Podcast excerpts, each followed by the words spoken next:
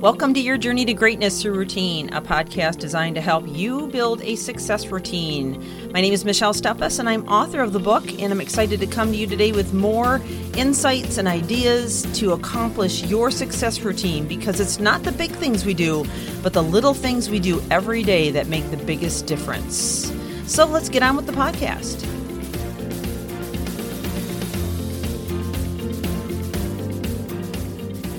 Welcome back as we continue in the power of perception.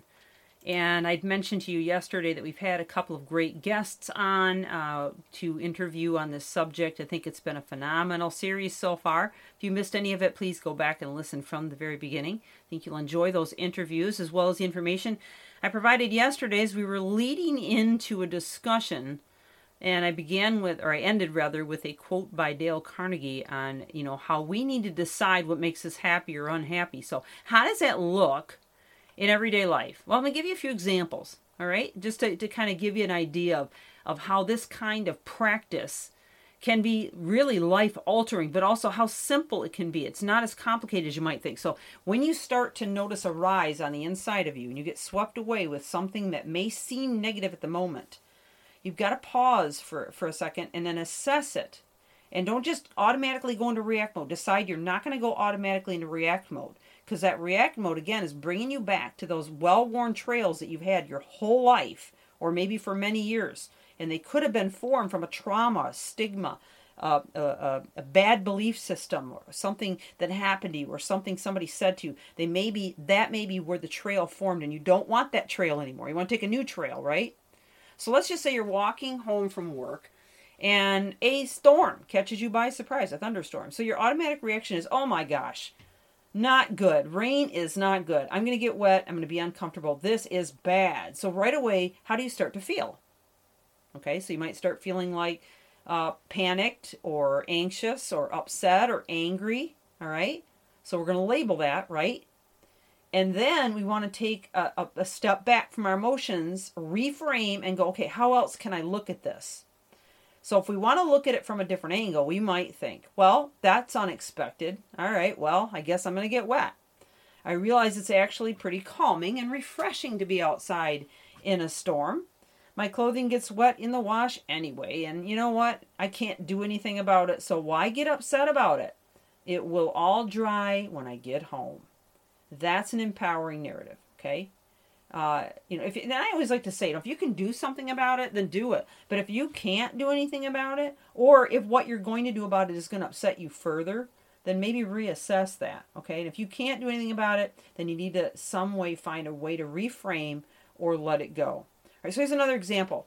You feel great about your job performance in an, in an interview, or, or you feel great about your performance in an interview, but you don't get the job. Well, your automatic reaction is, well, that stinks. You know, I really wanted that job. I tried so hard. You know, I can't understand. This is not fair. Oh, I'm wondering if they're judging me in some way. You know what? I thought I did good. This isn't right. I wonder who got it. They're probably not as good as me. You know, maybe I'm no good at this after all. That's an automatic reaction, right? Or I went kind of several directions on that one, but it could be any of them. So choosing the empowerative narrative, empowering narrative. Well, you know, there must be a reason I didn't get it. You know, if there was probably something there that wasn't a good fit for me, or maybe it wasn't even a good place for me to work. You know, if that's the case, I probably wouldn't have enjoyed it there as much as I was thinking I might have. And you know what? Now I've got new opportunities I can continue to pursue and find a job that is truly aligned with my values and interests. After all, if they didn't value me enough to hire me, how do I know that they'll value me enough on the job once I get in there? So I'm going to keep looking. I'm going to keep my chin up and believe that I'm going to be in the right place where people appreciate and value who I am. There you go. Now you change the whole game, okay? Instead of feeling like life is unfair and you're mistreated and, and this is wrong and getting yourself all worked up over it and being upset and angry and anxious, you can turn the whole thing around and look at it from a different perspective. All right? All right, let's we've got another we got one more example here. So let's just say it's your night to cook dinner, and just when it's ready, you know, your your partner or the other person in the household calls and says that they're going to be an hour late. Well, your automatic response might be, "How disrespectful." You know what? It This is just wrong. I worked so hard. Do they have any idea how much trouble I've gone to for this? And now the food's going to be cold. And, and you know, if I decide to eat, I'm going to have to eat alone. This is just wrong. How rude.